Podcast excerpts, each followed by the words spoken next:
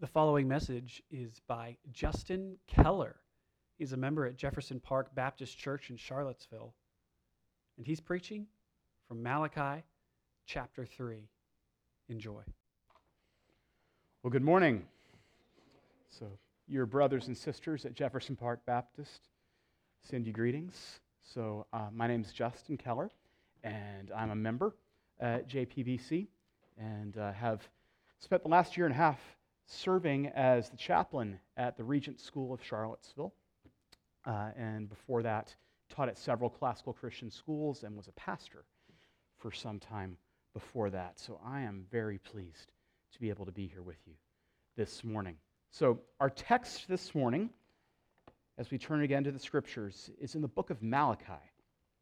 So I invite you to turn in your Bibles to Malachi chapter 3 begin in verse 13 and go through chapter 4, verse 3. So these chapter and verse numbers, it's helpful to me to remember sometimes that they're not inspired of the Holy Spirit, right? The words are, but not those numbers. Um, and sometimes we need to ignore the chapter numbers in order to hear what God has to say to us. So, Malachi chapter 3, verse 13 to chapter 4, verse 3 which I will read for us now. Your words have been hard against me, says the Lord.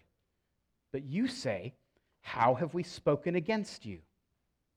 You have said, It is vain to serve God. What is the profit of our keeping his charge or of walking as in mourning before the Lord of hosts? And now we call the arrogant blessed Evildoers not only prosper, but they put God to the test and they escape. Then those who feared the Lord spoke with one another. The Lord paid attention and heard them, and a book of remembrance was written before him of those who feared the Lord and esteemed his name. They shall be mine, says the Lord of hosts, in the day when I make up my treasured possession, and I will spare them as a man spares his son who serves him. Then once more you shall see the distinction between the righteous and the wicked, between one who serves God and one who does not serve him. For behold, the day is coming, burning like an oven, when all the arrogant and all evil, evildoers will be stubble. The day that is coming shall set them ablaze, says the Lord of hosts, so that it will leave them neither root nor branch. But for you who fear my name, the Sun of Righteousness shall rise with healing in its wings. You shall go out leaping like calves from the stall, and you shall tread down the wicked, for they will be ashes under the soles of your feet on the day when I act, says the Lord of hosts. Let's pray. Father, I ask that you would help us to understand this word, that your Spirit would be at work through the reading and preaching of the scriptures that our attention might be fixed more firmly on your Son, and that in trusting in Him and in hearing the word about Him, that your Spirit would increasingly conform us to His image, that we might serve you and love you and trust you and please you now and all our days.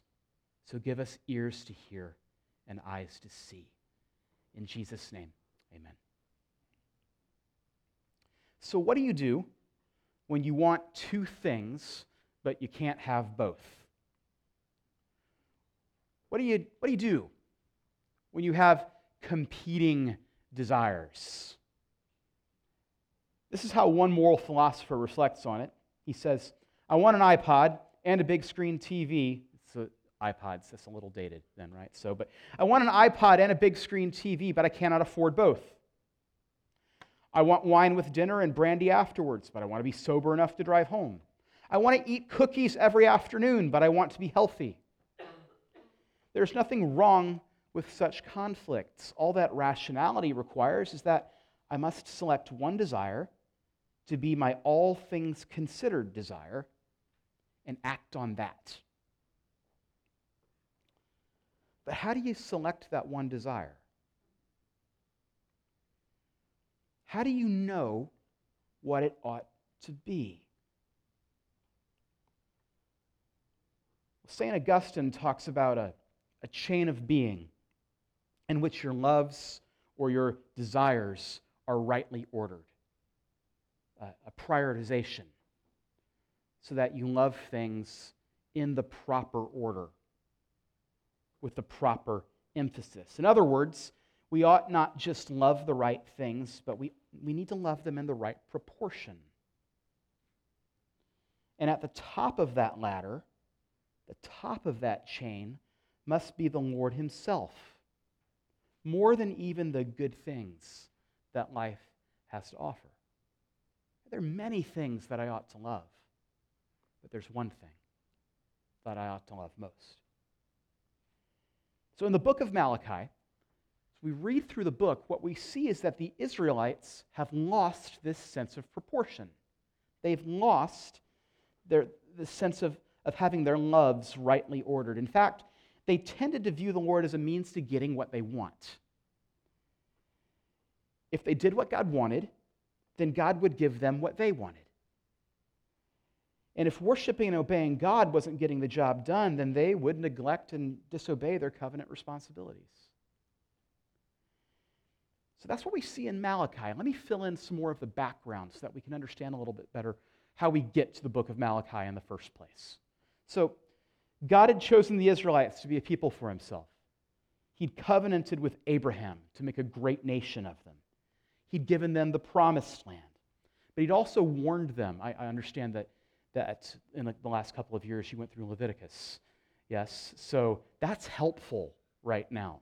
Okay, that's helpful, especially the last couple of chapters of Leviticus, because God had warned them in Leviticus, but even more so in Deuteronomy, that He would discipline them if they were unfaithful to Him. So He'd made them promises a great people, a great name, a great land. In you, all the nations of the earth shall be blessed. But if you don't keep my word, I will discipline you. So he'd warned them of that if they were unfaithful to him. And in the days of the kings of Israel and Judah, he'd given them opportunity after opportunity to repent, to turn towards him. He'd sent prophet after prophet to call them to return. But Israel persisted in disobedience, in worshiping other gods, in loving other things created things, even good things, more than they loved the Lord. And as a result, eventually the Lord sent them into exile away from the promised land. But he also had promised that he'd bring them back. He promised to bring them back, and he did. They rebuilt the temple under the leadership of Ezra. They reestablished the teaching of God's word, and under the leadership of Nehemiah, they rebuilt Jerusalem's walls. But now, when we get to the time of the prophet Malachi, now they've started to slide back into those old sinful ways again. They, they're forgetting. We do that, don't we? So we, we, something happens, we have cause to repent, we, we have a, a moment of clarity, we have a period of time where, and then we begin to forget, right? This is what the Israelites are doing. They're forgetting they're sliding back into their old sinful ways. And so God sends the prophet Malachi, whose name means my messenger. And Malachi preaches this book, and he, it's organized into six arguments, or sometimes six disputations, is what it's called. So, six arguments. In the first, which is in chapter 1, verses 2 to 5, God reaffirms his great love for an election of Israel. So, whatever else the Lord says to Malachi to say to Israel, they need to know that it's grounded in his loving purposes and making covenant with them. So that's the first. The second, which is in chapter 1, verse 6 through 2 9, the Lord confronts Israel's religious leadership with failing to honor him, chiefly through their defective sacrifices. They'd broken covenant with the Lord, and he would discipline them again if they would not repent. And the third, he confronts their view of marriage and divorce. It's 210 to 16. The, the marriage covenant is meant to mirror the Lord's covenant with his people. The fourth, they'd question God's commitment to justice, 217 to 35. They failed to acknowledge their own corruption and God's work in refining them. And in the fifth, the Lord contrasts his own unchanging generosity with the miserly fickleness of his people. 3 6 to 12. And that brings us to our text for this morning. In a word, in a, in a phrase, Israel had forgotten their first love. They'd forgotten.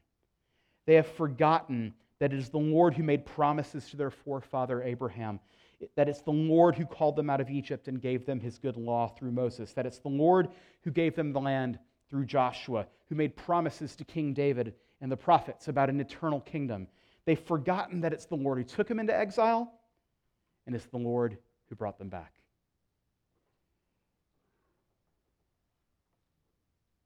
They love the wrong things. And that's the attitude that the Lord seeks to confront through the prophet Malachi in our text today. In a word or in a, a, sentence, this passage teaches us this central truth that we'll see that, that God's people must fear the Lord more than they desire earthly gain. For the Lord will know who belongs to him on the day of his coming. That that God's people must fear the Lord more, more than they desire earthly gain, for the Lord will know who belongs to him on the day of his coming.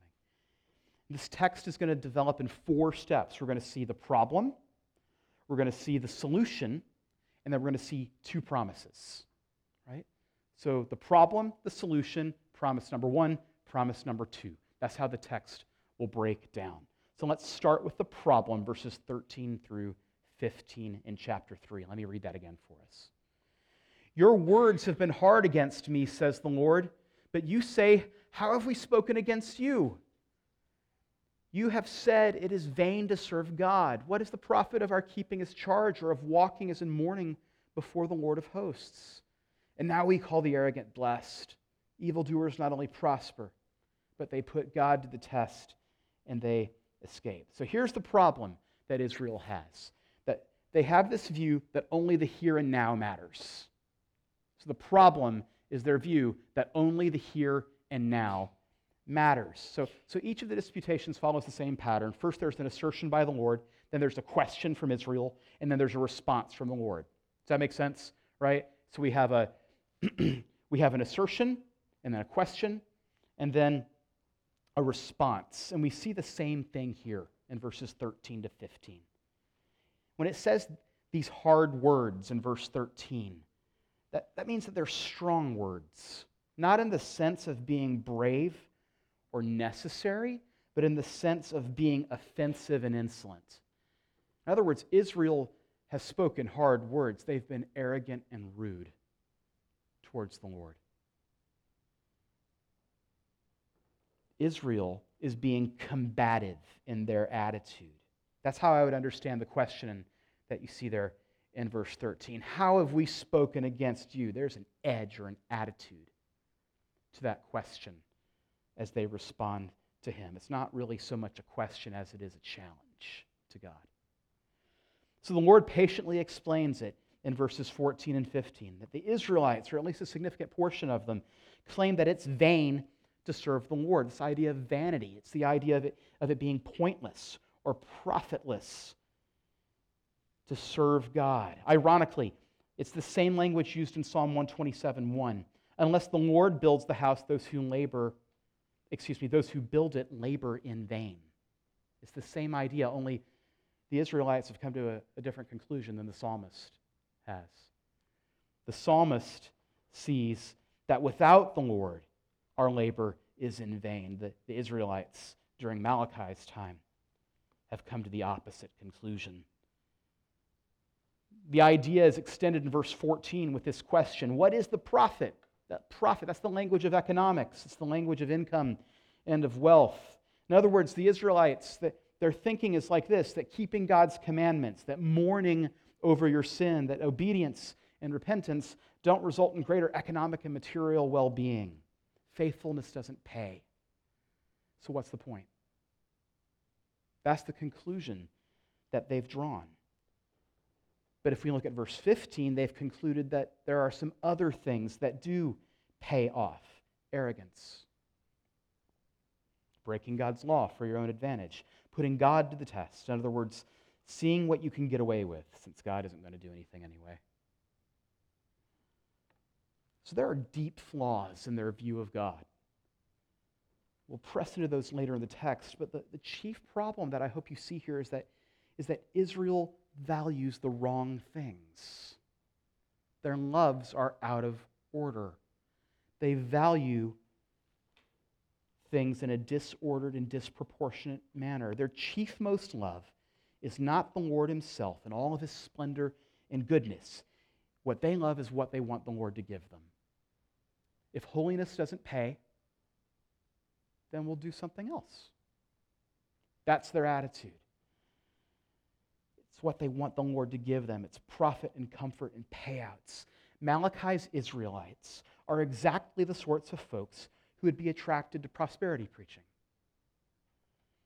or who would see books with titles such as Your Best Life Now, or Reposition Yourself, or this, this is a real title The Holy Spirit, Your Financial Advisor. And turn them into New York Times and Amazon bestsellers. But don't misunderstand or sidestep what's going on here because the temptation for those of us who aren't attracted to that sort of thing would be to say, well, he's not talking to me, he's talking to them. But I don't want to miss what he's saying here because it's not just crass health and wealth teaching that's targeted here. It's any time we treasure something above the Lord, above serving and trusting Him. It can be a big or obvious thing. When I was 17, it's a long time ago, but when I was 17, I had a buddy. Um, I had just come to Christ. I was 17 when I, when, I, when I was converted. And I had a buddy that I was trying to share the gospel with, and he brushed me off. He brushed me off by telling me that he had been saved a number of times, but had never changed his grades or his love life, so why bother? It's pretty obvious there, right? It can be something that is technically sin, but no one calls you on it, like fudging your taxes. It's that time of year, isn't it? Right? Or cutting corners on a business deal to save a few bucks. It can be something really small and petty. I had my quiet time, so why can't I find a parking space? It can look incredibly holy, such as serving in the church, but deep down, you're doing it because you want people to think well of you. It, it can be deeply human, something with which we, we might sympathize. Think of the, the Levite or the pastor who has served faithfully but suffered financially because the people have not been faithful to give. The bitterness that might grow because of that. I've been that pastor a couple of times and have had to, to come to terms with why am I doing what I'm doing? Right? Do you follow this though? It's not just the crass health and wealth stuff. It's, sin is so sneaky. It's any time, any time that we start valuing the stuff that God does or gives more than we value God. Don't miss the reality that Israel's religious service was defective because it was not centered on God. It was centered on Israel's wants and desires. And all of us are susceptible to such temptations. Material comforts are not wrong. It is not wrong to be thankful for those things.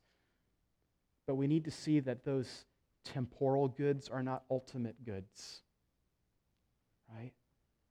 That what you can see and touch can make it easy to forget about the one who is unseeable and immaterial. So we need to ask the Lord Are my loves disordered, even as Israel's were? Do I love what I ought to love? So let's then turn and try to apply Malachi's solution to our problem now. That's in verse 16. Chapter 3, verse 16 again says Then those who feared the Lord spoke with one another. The Lord paid attention and heard them, and a book of remembrance was written before him of those who feared the Lord and esteemed his name. So, the solution that Malachi puts forward for us is to fear the Lord. The solution is the fear of the Lord. There's a hard contrast between those who are doing all the talking in verses 14 and 15 and those who are doing the talking in verse 16. There, those are two different sets of people, right?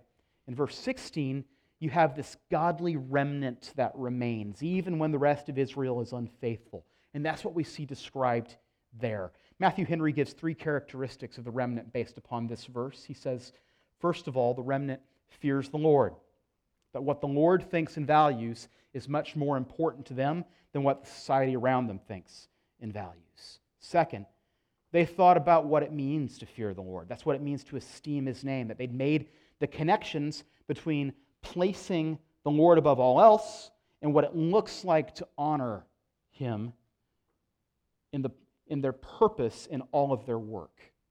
So they were trying to make that connection. And third, they spoke with one another regarding the Lord.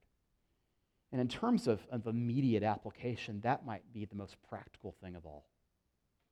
They spoke with one another regarding the Lord. Incredibly significant for translating attitudes into actions, faith into obedience.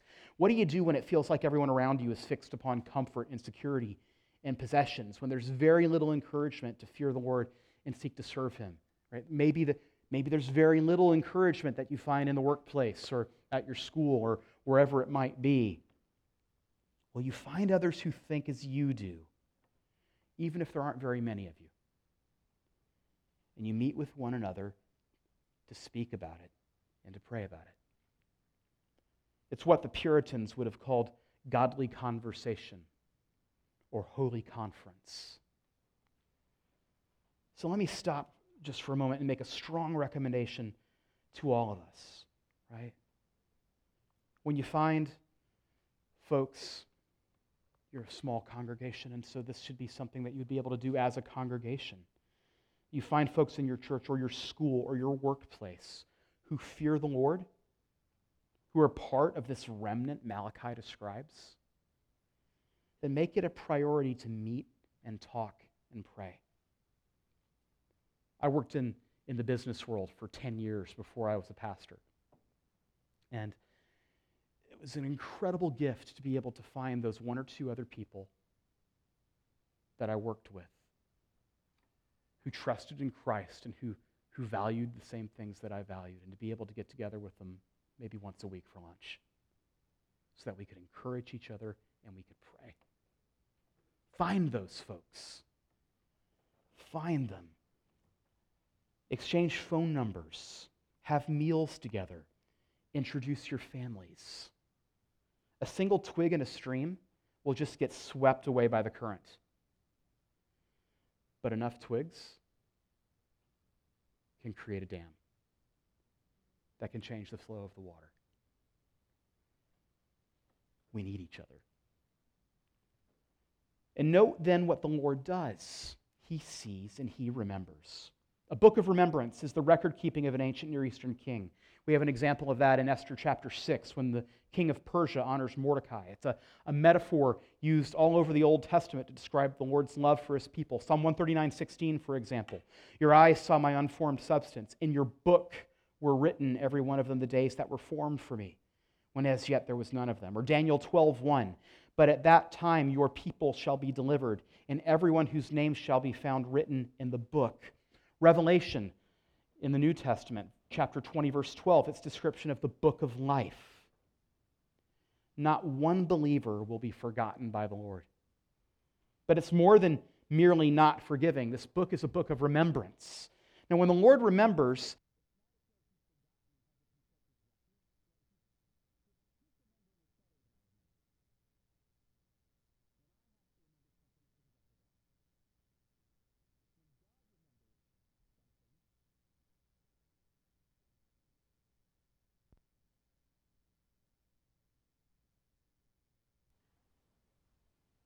I heard it too. There, hey, they came back.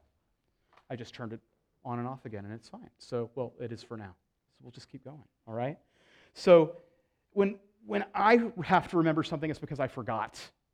When God remembers something, it's not because He forgot. It's because it's time to do something. It's time to act. When the Lord remembers, He's not consulting his records because he needs to be reminded. He is the unchanging and perfect God. Rather, when the scripture says that God remembers, it means that the time has come for him to act on behalf of his people. For example, Exodus chapter 2, verse 24, we're told that God heard the cries of his people in slavery in Egypt, and he remembered his covenant with Abraham. He had not forgotten. Rather, the time of waiting had passed, and the time of deliverance had come. In the very next chapter of Exodus, the Lord calls Moses. So, here in Malachi, with this book of remembrance, the Lord does not need reminding. The metaphor is for the sake of his people, to help us understand, to give us assurance that the Lord will act on behalf of those who fear him. Well, how will he act? That takes us into the first promise, verses 17 and 18.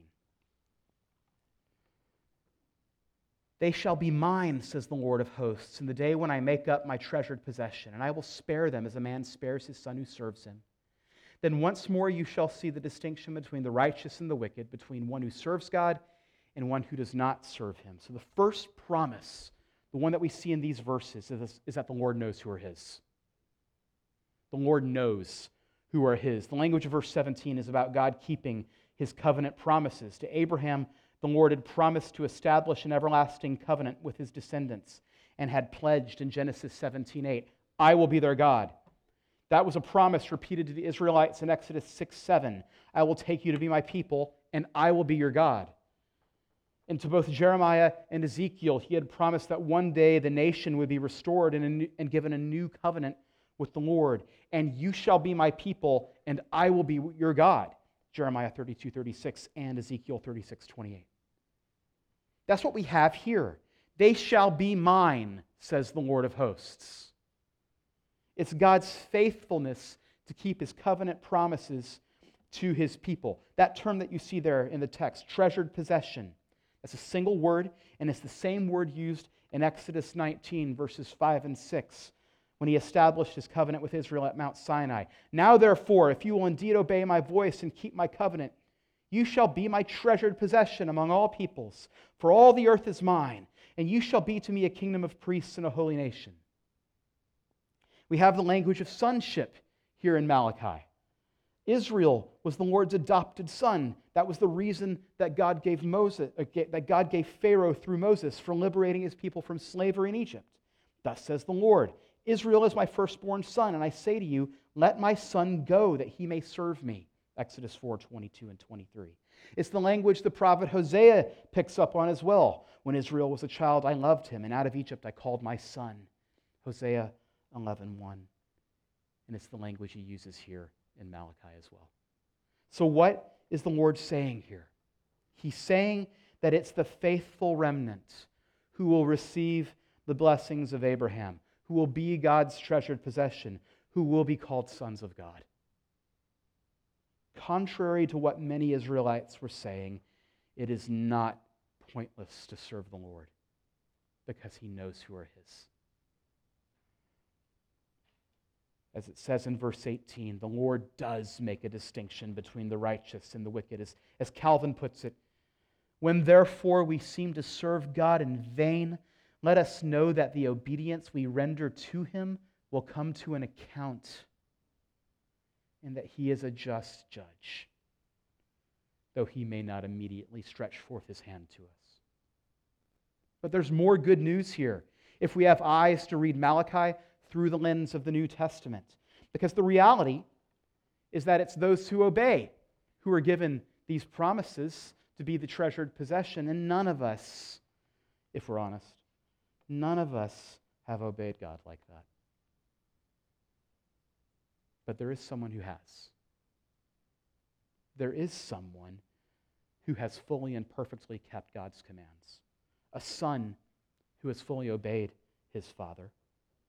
Because of his great love for us, God the Father sent God the Son to become one of us. Jesus obeyed when we disobeyed.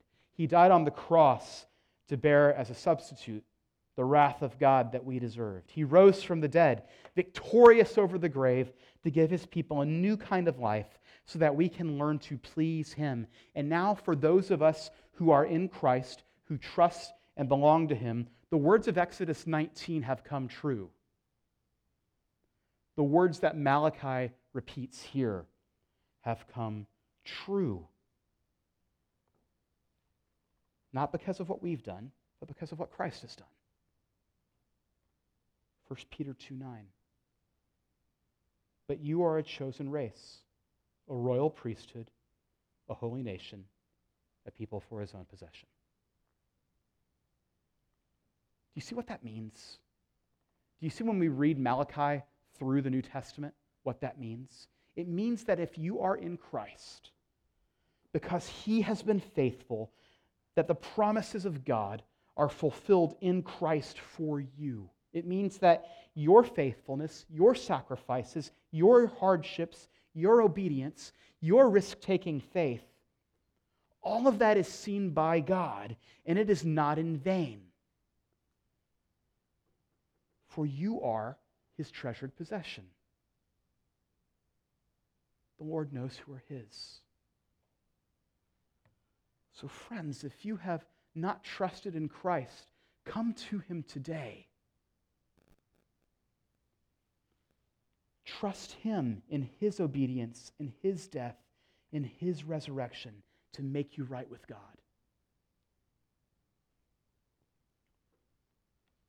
Your faith is not in vain. The Lord sees and the Lord knows. Come to Jesus today and then keep coming. But there's a second part to the promises here in Malachi, chapter 4, verses 1 to 3. For behold, the day is coming, burning like an oven, when all the arrogant and all evildoers will be stubble. The day that is coming shall set them ablaze, says the Lord of hosts, so that it will leave them neither root nor branch. But for you who fear my name, the Sun of Righteousness shall rise with healing in its wings. You shall go out leaping like calves from the stall, and you shall tread down the wicked, for they will be ashes under the soles of your feet on the day when I act says the Lord of hosts. The second promise, the first promise is that the Lord knows who are his. The second is that the faithful will tread upon the wicked. So Malachi is still working with the reality that the Lord discerns between the righteous and the wicked. So if a day is coming when the faithful will be remembered, then it follows that the wicked will be remembered as well. But that day will be a day of judgment for them. These ovens in verse 1 that are described were apparently these beehive shaped furnaces for working metal, which means that they burned thousands of degrees hot. That's the word that is being used here. Anything in them would be consumed. Then Malachi changes the metaphor. Stubble is all that is left after a fire sweeps through a field. And in verse 2, root and branch means every last part of the plant, like saying head to toe to refer to a person's entire body. And the idea here is the totality of the judgment, the devastation of the destruction that the Lord promises to those who call the arrogant blessed, to evildoers who put God to the test, to those who say that serving the Lord is pointless. In other words, to those who do not serve him faithfully. But as Matthew Henry once again points out, on this day of the Lord that is coming, to the ungodly, the sun is like a furnace that burns them up. But to the godly, to those who fear the Lord, it's the warmth of a sunrise after a long night. That's the image in verse 2. The wings or rays of the rising sun spreading over the land, fingers of sunlight extending forth, bringing warmth and light. Right? You can feel the difference if you get up and are on your way before the sun rises, right? And then the sun begins to rise in the immediate warmth, right? This is the time of year where we begin to pick up on that, right? Anyone who's had to leave for work before dawn on a cold winter morning and felt the warmth of a sunrise gets the imagery here. The righteousness of God will destroy the unrepentant, but for you for, who, feel, who fear the Lord, it will bring. This language of healing is used by the prophets, not merely of physical healing, as of a wound, but also to refer to peace and to repentance and wholeness. So Hosea 6:1, "Come, let us return to the Lord, for he has torn us that he may heal us. He has struck us down, and he will bind us up." Or Jeremiah 33:6, "Behold, I will bring to Jerusalem health and healing on the day when they are cleansed from the guilt of their sin." So on that day, God's people will leap from the stall like well fed calves. They will have no predators. They will be at peace from all their enemies because the fire of the Lord's judgment will consume them. Hence the ashes under the soles of their feet in verse 3. The Lord knows who are his. He will not let things go the way they are forever. He will judge the wicked, and the faithful who fear his name will tread upon them, not in triumph, but in the perfect peace that comes from knowing their enemies have been destroyed as they dwell in the presence of the Lord forever. Sometimes, when the faithful suffer, there's justice in the here and now, and we get to experience that, to enjoy it. Years ago, again, back when I was in the business world, one of my managers had made unrealistic promises to a client. He started putting tremendous pressure on us to get results so that he wouldn't look bad. Right? It happened that the client was in Japan, which meant that I was already working a flipped day. It's pretty miserable. Manager even started making threats. Well, we got the project done, and then he was fired. See, somebody was paying attention. Sometimes it works out the way it's supposed to. Somebody sees what's really going on. But not all the time, right? Not all the time.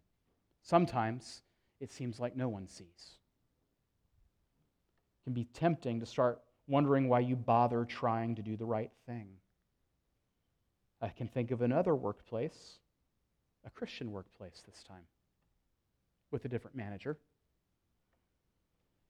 There was some workplace corruption that was uncovered, and in that situation, good people lost their jobs, and there was nothing to be done for it. And it's tempting in those moments to think no one sees. It doesn't have to be in the workplace, right? It could be a, a, conflict with a neighbor. It can be something at the, the local level politically. It could be even in churches, right? I pray not here. It can be tempting to think that no one sees. But the reality that Malachi points us to is that someone does see what's really going on. Someone does. The Lord knows who are His, and it is never in vain to fear the Lord, to work as though in His presence. And on the day when Jesus Christ comes a second time, when the Sun of Righteousness arises, the sun will consume the wicked like stubble, but for those who serve the Lord, that same sun will rise with healing. So trust in Jesus Christ today, even now, for he knows who belongs to him. Keep your loves ordered. Fear the Lord. He will come. Let's pray. Father,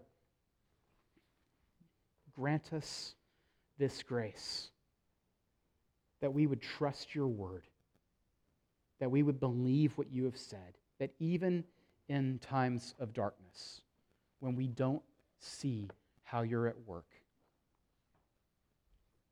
we would love what we ought to love and hate what we ought to hate.